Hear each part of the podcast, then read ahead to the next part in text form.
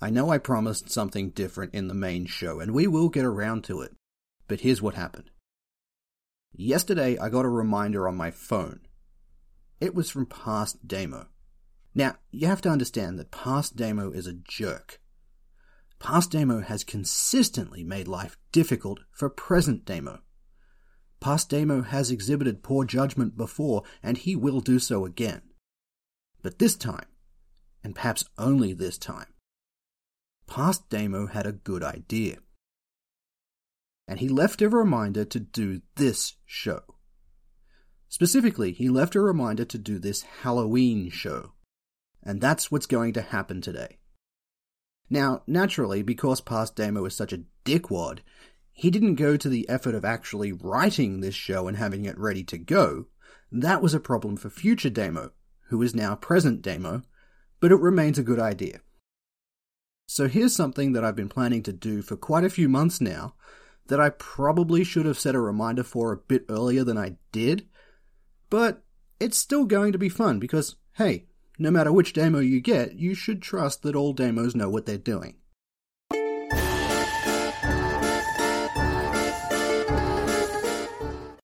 Something we should probably get out of the way at the start is the whole Halloween thing. Halloween isn't really a thing here in the Antipodes. It's kind of hard to get any traction on an end of harvest festival when it's starting to come into summer. It's hot, it's humid, and it doesn't start getting dark until about 8 pm. Kinda makes life difficult for a spooky festival where people wear stifling hot costumes and rely on the power of darkness. So Halloween never really took off here in Australia. There's always people keen to try it out, but it will never take hold like it has in the Northern Hemisphere, just because of atmospherics, if nothing else. I'm not big on it, I never have been, but I've always been happy to do Halloween themed comedy nights because you can get away with doing the bare minimum of actual comedy in the name of Halloween. It's Candyland. But I'm aware of what my demographics are, and I'm aware that for a lot of people, those north of the equator, Halloween is a really big deal. For a lot of people, Halloween is their favorite holiday, even if it isn't actually a holiday. So for those people, I'm going to make the effort. Either that, or I spotted a chance to latch onto a gimmick and do a fun show I couldn't quite fit thematically anywhere else. Take your pick. We're always a choose your own adventure over here. So today's show is going to be all about one of the earliest examples of someone dressing up in a costume to scare the shit out of the unsuspecting public. Today, we're going to be talking about Spring Heeled Jack. I've talked about the Victorian era a few times on this show, and it's the gift that keeps on giving. The Victorian era is great for us storytellers here in the 21st century because the Victorian era was so balls to the wall insane. It would have sucked to have actually lived in the Victorian era, but for those of us here in the future, it was a blast. If you'll recall from those previous shows, pretty much everything in the Victorian era was made out of poison, so everyone was batshit fucking insane all the time. That was the baseline. The paint was made from poison, the dyes were made from poison, the food was poisonous, the air was mostly acid and industrial waste. There wasn't a single thing in the world that wasn't trying to kill you. I put some poison on the food, on the grapes, even on uh, Rose and Carl and Gildan here. If Hamlet touches either of us, he's dead. Booyah! And these were the kind of poisons that worked by getting inside your brain and deleting the bits that make you not fucking insane things like lead and mercury. Lead and mercury were more common than water back in the day. So most people were some form of mad, but some were more so than others. And thus the Victorian era is such a rich vein of history from which we might draw. When I say Victorian era, here's what I mean, by the way. Queen Victoria reigned from 1837 to 1901, but we can consider the bulk of the 19th century to be the Victorian era because she was such a powerful force in it. Either that or saying the Georgian era just sounds really weird, so take your pick, but I'm going to be going with Victorian. The 19th century is probably the most transformative time in human history, bar none, in- including the 20th century. So between all of that change and all of the toxins in the air and the food and the water, it's not surprising that people went off the deep end on the reg. It was just a crazy time. Someone living in 1801 would live a peasant lifestyle very similar to someone living in 1701, who would live a life largely indistinguishable to someone living in 1601, who lived a life like so. You get the idea, right? But someone living in 1901 would be driving a car to a factory in a big city and was only a couple of years away from seeing powered flight. So there is a lot of change happening in that century. And as I've said many a time in these shows, during this most turbulent century of all, the capital of the entire world was London, England. In 1801, the population of London was very slightly under 2 million people. By 1901, a century later, it was six and a half million. Throw in the fact that the vast majority of these people lived and worked in slums and that everything was trying to kill you, and it's a recipe for insanity. So, probably because of all of this, you know, the booming, well, everything, that's probably why Victorian England had one of the most fucked up social systems in the history of mankind. They were utterly obsessed with class, and the class you were born into was the class that you stayed. There wasn't any of this Gatsby nonsense going on in England. If you were poor, you stayed poor, and if you were rich, then the poor were there for you to hunt for sport. You can still see remnants of this today with the English. They still have this weird hang up on social standing and class that the rest of the world thinks is madness. But that's nothing compared to what was happening in the 19th century. For instance, you were not allowed to speak to, approach, or even look at someone who was of a higher station than you. That was one of the social rules. And it's one of the main reasons that I would never want to travel too far back in time. I've always been working class. I absolutely would have been executed for beating the shit out of some prick who thought he was better than me because of what twat he popped out of. Seriously, you could go to jail for speaking to someone of a higher class than you. It was an actual crime to speak to someone of a higher social standing. If you were a woman, then your entire life was controlled from cradle to grave. There were social rules that dictated when you could speak and who you could speak to, what topics you were allowed to talk about, how you dressed, what you ate, which hand you drank your tea with. All of that had rules. Men had it a lot better, but still, if you had your honor slighted or you accidentally slighted someone else's honor through one of the million crazy fucking unwritten laws of Victorian social life, if you breached any of those, you could find yourself in a literal fight to the death over an ephemeral concept such as honor. Honestly, what is honor? Can you draw it? Now, how do you know that the two trannies are lawyers? Because it's an old book, okay? These people were absolutely fucking insane. They lived horrible, short lives surrounded by poison. They were always miserable, and their lives sucked in most of the ways it is possible for a life to suck. Your odds of surviving as a baby were 75%. One in four babies died. If you made it past that, then the average lifespan was 57 years old if you were rich. Poor people barely made it to their 30s. And as you can probably imagine, this meant that Victorian London was rife with crime. If you're poor, you have no chance of ever not being poor, and you're almost certain to die in the next couple of years anyway. What do you got to lose? Crime on, baby. I've got a show on the way in the future about weapons from the Victorian era, because there are some truly bizarre, amazing steampunk contraptions that sprang up in all of this chaos, such as a gun barrel that pointed out of the small of your back. Apparently, one of the biggest threats in this day and age was garroting. People would be walking down the street and then suddenly they'd be mugged, and the mugger would throw a rope or something similar around a person's neck and start choking them out. That was a common crime. So naturally, The solution to this, and you know, everyone's head goes there, right, was for people to have a gun on their belt that pointed backwards with a trigger tied to a string that you tied to your finger so that if someone came up behind you and started choking you, you could shoot them in the dick. And that's just one example. So, with all of this flavor, you can begin to see how that kind of world might inspire something like Spring Heeled Jack, the first urban legend. Buckle up. Here we go. In September 1837, a woman by the name of Polly Adams and a couple of her girlfriends were leaving a Blackheath pub by the name of the Green Man, which is possibly the most English sentence ever written. For everyone who picked up on the fact that the Green Man pub isn't random and is in fact referencing Arthurian legend, which I assume is all of you, well done. So Polly Adams and her friends finish their pint and head off into the dark, foggy night of southeast London and as they rounded a corner, a figure suddenly burst out of the darkness.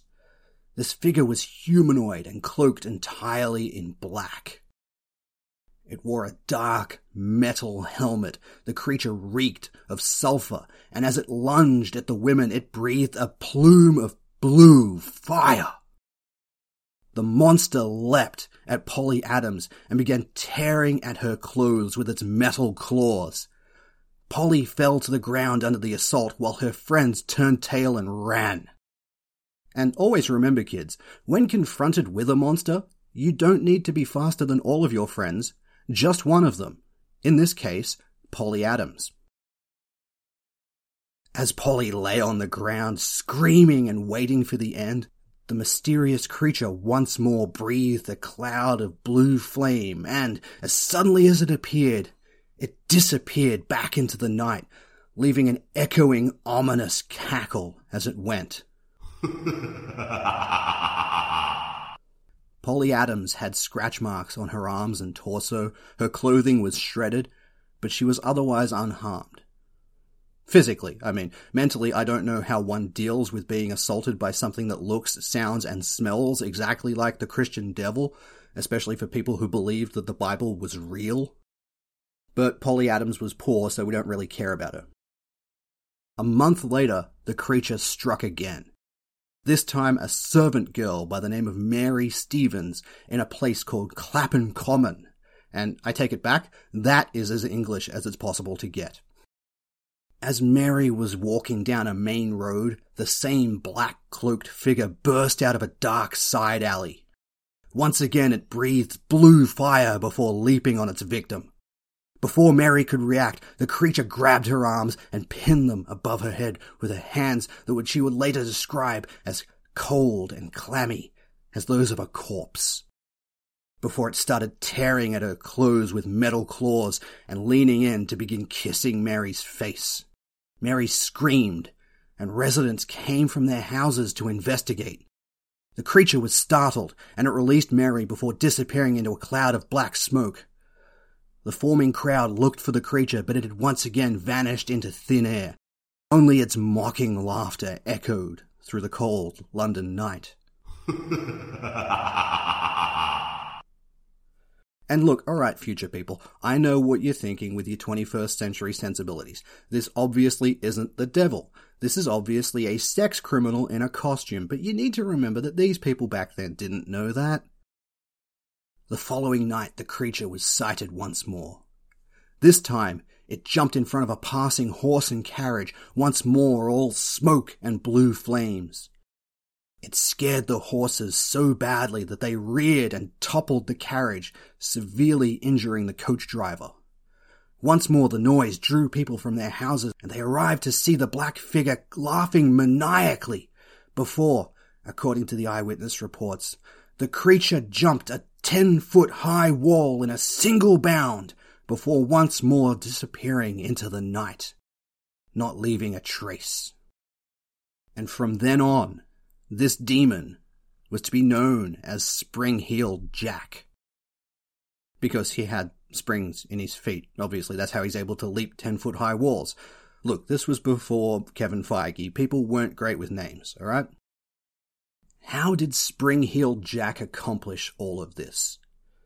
The blue flame, the smoke, the leaping ten foot high walls.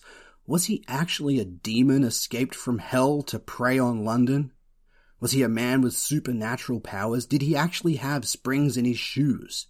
Did he have some kind of grappling hook? Was he an early practitioner of what would later become known as parkour? Get that parkour! Get that parkour! Uh, Is eyewitness testimony inherently unreliable and the wall wasn't that high and he didn't clear it in a single jump? As we say, choose your own adventure. But that's all that was required for the very first urban legend to be born. The press found the story and ran with it, and soon the legend was being spread all over the country and then later the world. Spring Heel Jack, the nocturnal terror that preyed on the fair women of London. On February 19th, 1838, a woman by the name of Jane Alsop was reading in her home late one night when she heard a knock on the door. And suddenly, to my surprise, The voice claimed to be a policeman, and furthermore, claimed that he had just apprehended none other than the spring heeled Jack.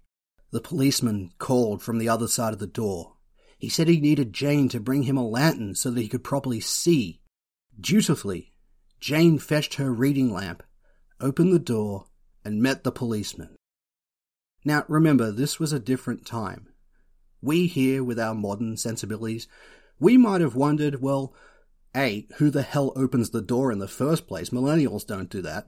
But we might also wonder why the police officer didn't have a lantern of his own. Or why he was able to catch Spring Heel Jack in the pitch blackness of London, but suddenly needed a lamp because reasons. But Jane didn't ask these questions. She handed the officer the lantern, and as soon as she did, the figure threw open its cloak and presented, to quote Jane Alsop here, a most hideous and frightful appearance.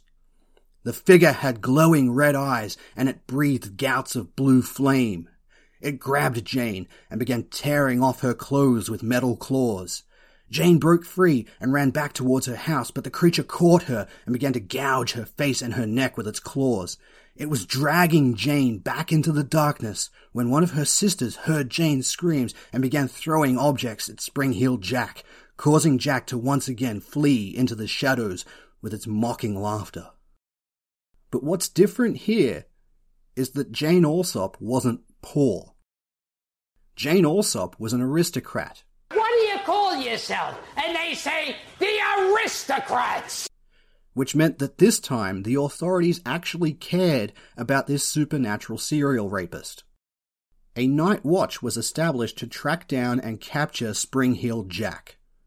This task force was headed up by none other than Arthur Wellesley. Yes, that Arthur Wellesley. The Duke of Wellington. The Iron Duke. The dude who beat Napoleon.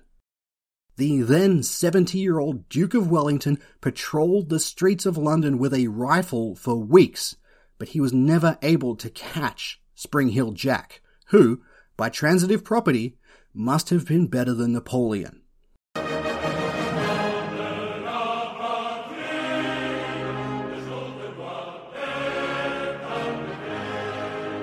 While the Iron Duke was off patrolling another part of London, Spring Heel Jack struck again. This time, it was an 18 year old woman by the name of Lucy Scales. Lucy was approached by a man dressed as a policeman. The policeman shone his lantern in her eyes, proving that all police across space and time are all the same.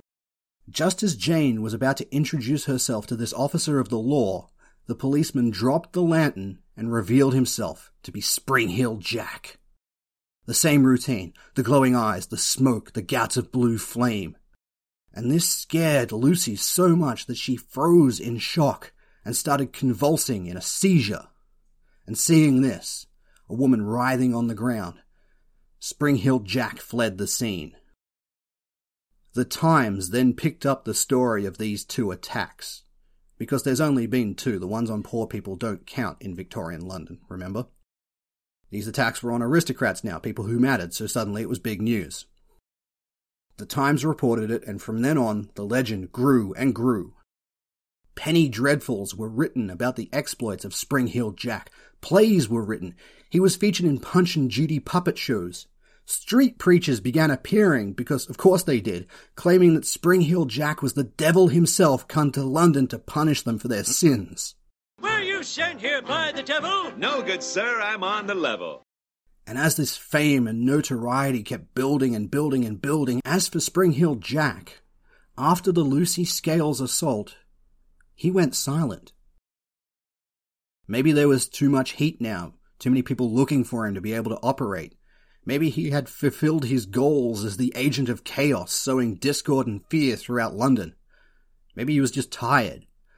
But for whatever reason, Spring Heel Jack was gone. He didn't reappear until 1843 in Peckham. But from then on, there were a spate of sightings, and not just in London, but all over England.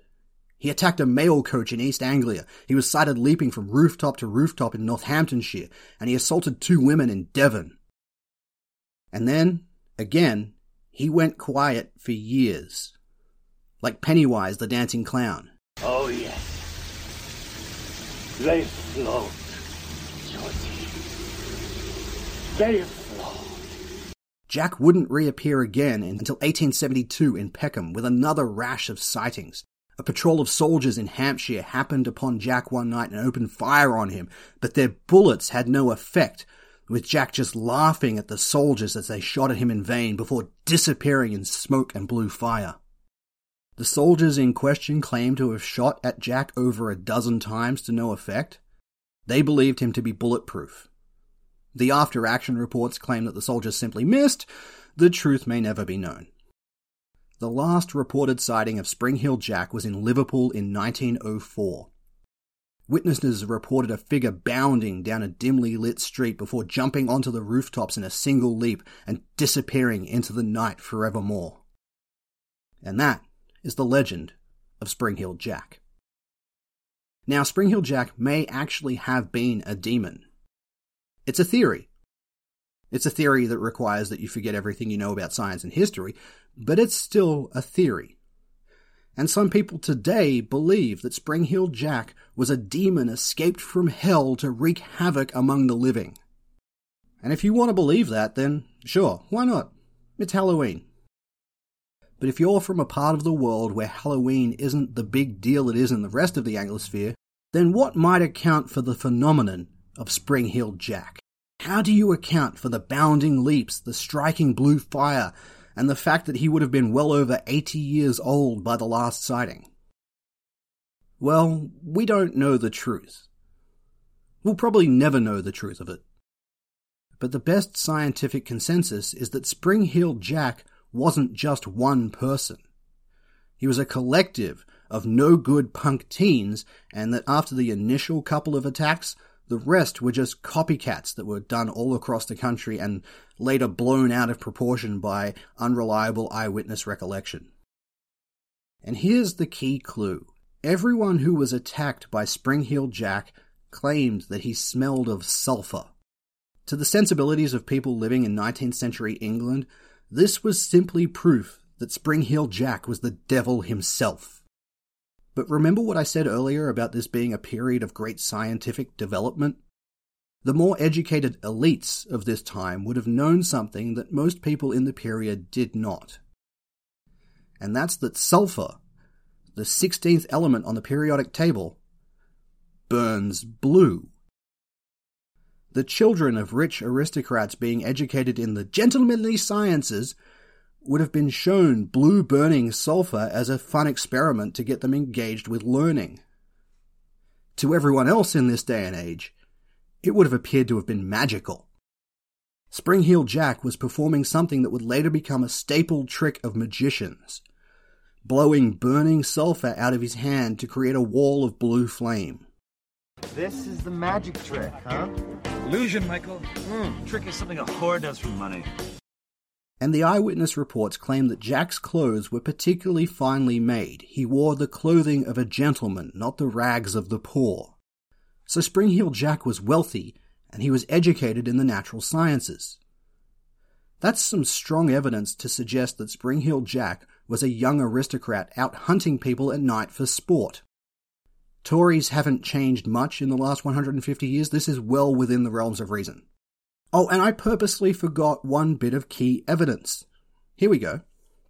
Three months into the rash of the Spring Heel Jack attacks, Lord Cowan, the Lord Mayor of London, received an anonymous letter claiming that the so called Spring Heel Jack attacks were not a nocturnal terror at all, but in fact an elaborate prank perpetrated by the aristocratic youth of London.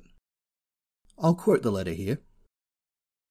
Quote, it appears that some individuals, of, as the writer believes, the highest ranks of life, have laid a wager with a mischievous and foolhardy companion that he durst not take upon himself the task of visiting many of the villages near London in three different disguises a ghost, a bear, and a devil, and moreover that he will not enter a gentleman's gardens for the purposes of alarming the inmates of the house.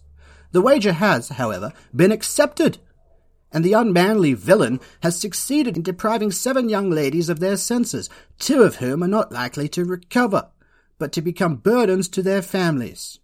At one house the man rang the bell, and on the servant coming to open the door, this worse than brute stood in no less dreadful figure than a spectre clad most perfectly. The consequence was that the poor girl immediately swooned, and has never from that moment been in her senses. The affair has now been going on for some time, and, strange to say, the papers are still silent on the subject. The writer has reason to believe that they have the whole history at their fingers' ends, but, through interested motives, are induced to remain silent. The letter was signed simply a resident of Peckham, but it was penned on fine stationery in a firm hand, clearly the work of someone of means and highly literate, which meant an aristocrat. And also, you know, the tone of the whole thing. These women got scared, they're not fit to marry anymore, better put them out to pasture. Like I said, it wasn't a fun time. So suspicion fell on the aristocracy in general, but on one aristocrat in particular the Marquess of Waterford. Now, this guy, this guy is a right piece of shit. Well, the source materials that I use have the word uh, noted eccentric, but you can fill in the blanks. Henry Beresford, the third Marquess of Waterford, was uh, how do we say on this show? A, a complicated character. He was better known at the time as the Mad Marquess, possibly on account of his madness. Henry Beresford was, uh, what's the term I'm looking for? Uh, known to authorities. Henry Beresford, the third Marquess of Waterford, was not only a dangerous lunatic in and of himself, but he had that defining quality of every bully from a 1980s coming of age comedy. He had a posse of equally drunken lunatics who followed him around doing his bidding. Henry Beresford got to where he was in life by everyone who was in front of him in line to the title of Marquess of Waterford dying in a series of freak accidents and misfortunes that looks like some final destination shit and this had an effect on the young Marquess of Waterford as he began to display what we know today as clear signs of psychopathy. The dude would just walk around London breaking things. He would smack items out of people's hands, he would tip off their hats, he would randomly start fights in the street, and when police were called to break up the fight, Henry Beresford would fight the police. One time, he and a bunch of his dipshit lord mates got blind drunk at the races and they were walking back home. And on their way back home, they passed through a toll booth. And the toll keeper asked for the toll, which was his job. And yes, I know I just said toll a lot.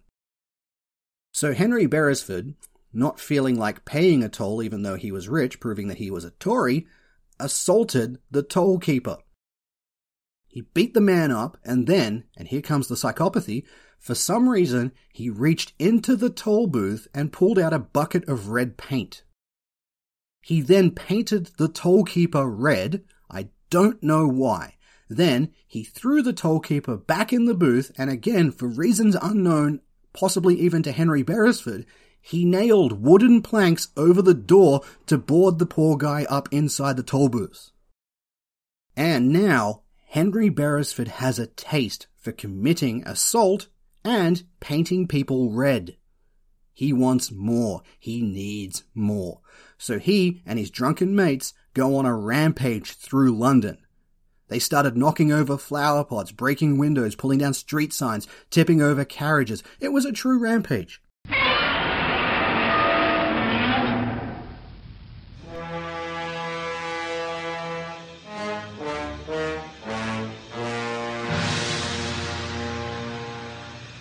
And at some point, they went looking for red paint, which they found in a hardware store. And Henry Beresford and his posse of dickhead lord friends started painting houses and businesses red. And when police were sent to stop them, they ambushed the police, tied them up, and then painted the police red. The police regrouped and then sent more officers to take down this mob. They managed to capture a solitary member of the gang, one Edward Reynard, and throw him into the lockup. Henry Beresford, the third Marquess of Waterford, still drunk, broke into the police station, picked the lock on the cell, rescued Edward Reynard, and the two of them then beat up the police officers in the station, tied them up, and then painted both the police station and the police officers red. This rampage only stopped when the group began to sober up. And now, because Henry Beresford was the third Marquess of Waterford and thus one of the most upper class people in England, he was essentially above the law. So for all of this rampage, he got away with a small fine and a promise not to do it again. And this story, I shit you not, all of this is categorically true, and you can fact check me on this. Please go and research it on your own. This story is honest to God the origin of the phrase to paint the town red. It references when Henry Beresford went on a drunken rampage and painted people red. Henry Beresford, the third Marquess of Waterford, the Mad Marquess, had a track record for sadism, vandalism, violence, contempt for women, attempted rape. He ostensibly would do anything on a dare, and he had more than enough money to finance an elaborate costume with technological gadgets.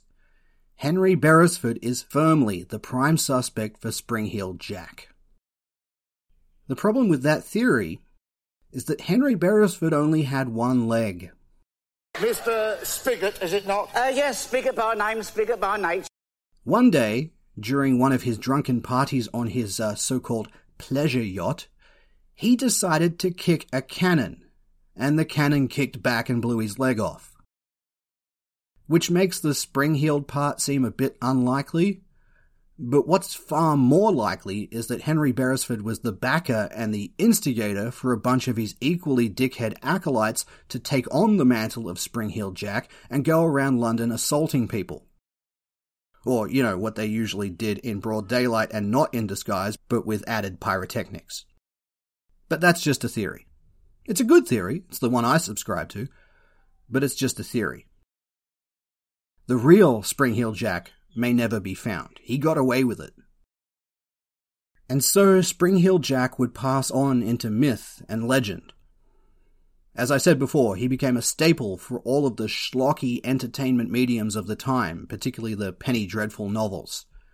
And there was a particularly popular author of Penny Dreadfuls at the time named A.M. Burrage, who wrote a number of short stories about Spring-Heeled Jack and these proved to be very popular.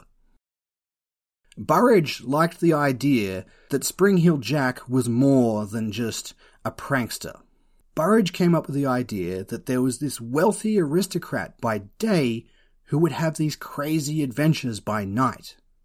The twist that Burrage put on his stories was that Spring-Heeled Jack wasn't a monster who terrorized the innocent people of London but rather a vigilante figure who terrified the criminals of London.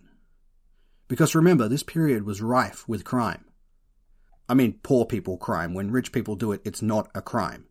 This show and the last show certainly prove that. So, with the crime wave happening in London, A.M. Burrage's Spring Heel Jack was a figure who sprung from the shadows and the rooftops to stop criminals in their tracks.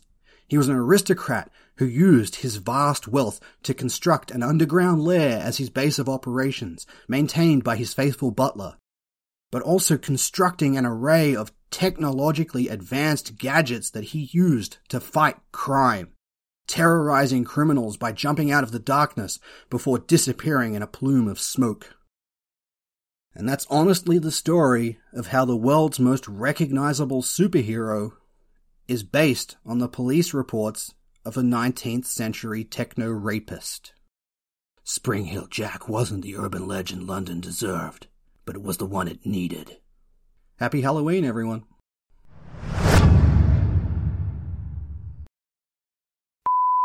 Did I just say Springfield Jack? I gotta stop watching The Simpsons.